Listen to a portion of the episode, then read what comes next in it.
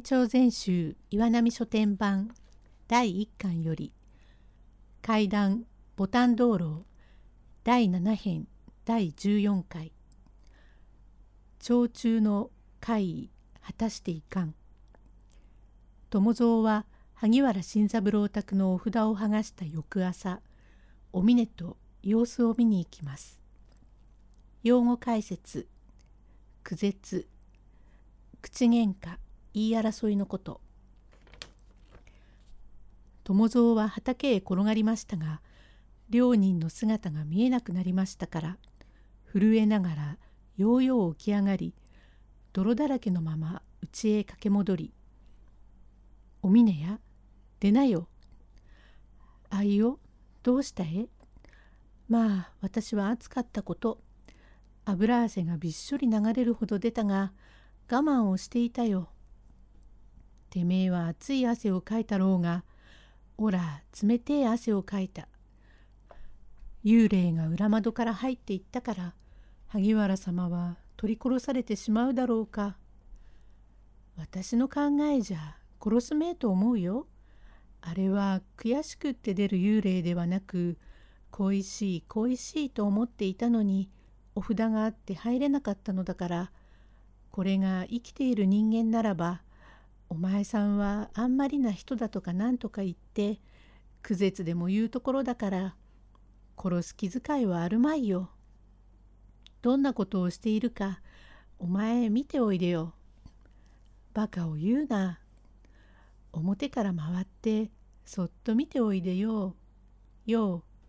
と言われるから友蔵は抜き足して萩原の裏手へ回りしばらくして立ち返り大層長かったね。どうしたえ？おみね、なるほど、てめえの言う通り、なんだかごちゃごちゃ話し声がするようだから、覗いてみると、蚊帳がつってあってなんだかわからないから、裏手の方へ回るうちに、話し声がぱったりと止んだようだから、大方仲直りがあって幽霊と寝たのかもしれねえ。嫌だよ。つまらないことをお言いでない。といううちに夜もしらしらと明け離れましたから「おみね夜が明けたから萩原様のところへ一緒に行ってみよう」「嫌だよ。私は夜が明けても怖くって嫌だよ」というのを「まあ行きねえよ」とうち連れ立ち「おみねや戸を開けねえ」「嫌だよ。なんだか怖いもの。そんなことを言ったって、てめえが毎朝戸を開けるじゃねえか。ちょっと開けねえな。戸の間から手を入れて、ぐっと押すと新張り棒が落ちるから、お前お開けよ。てめえそんなことを言ったって、毎朝来て午前を炊いたりするじゃねえか。それじゃあてめえ手を入れて新張りだけ外すがいい。私は嫌だよ。それじゃあいいや。と言いながら新張りを外し、戸を引き開けながら、ごめんね。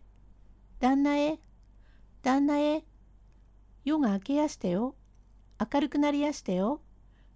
旦那へ。おみねや。音も沙汰もねえぜ。それだから嫌だよ。てめえ先へ入れ。てめえはここのうちの勝手をよく知っているじゃねえか。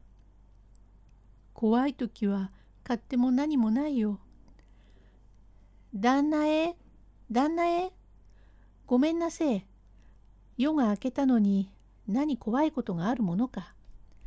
日の恐れがあるものをなんで幽霊がいるものか。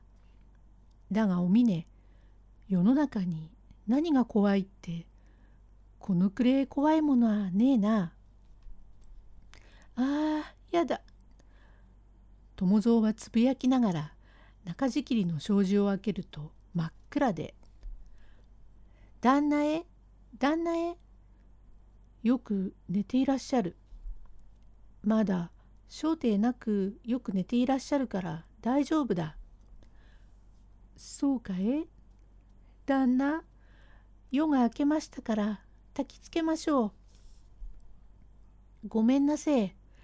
わっちが戸を開けやすよ。旦那へ、旦那へ。と言いながら床の内を差し覗き友蔵は「キャッ!」と声を上げ「お峰やおらもうこのくれいな怖いものは見たことはねえ」お峰は聞くより「あっ!」と声を上げる「おおてめえの声でなお怖くなった」「どうなっているのだよ」どうなったの？こうなったのと実に何ともかとも言いようのねえ怖えことだがこれをてめえと俺と見たばかりじゃ関わり合いにでもなっちゃ底辺だから白鳳堂のじいさんを連れてきて立ち会いをさせよう」白鸚堂の宅へ参り「先生先生友蔵でごぜえやすちょっとお分けなすって」白鸚堂そんなに叩かなくってもいい寝ちゃいねえんだ。とうに目が覚めている。そんなに叩くと戸が壊れら。どれどれ待っていろ。ああいたたたた。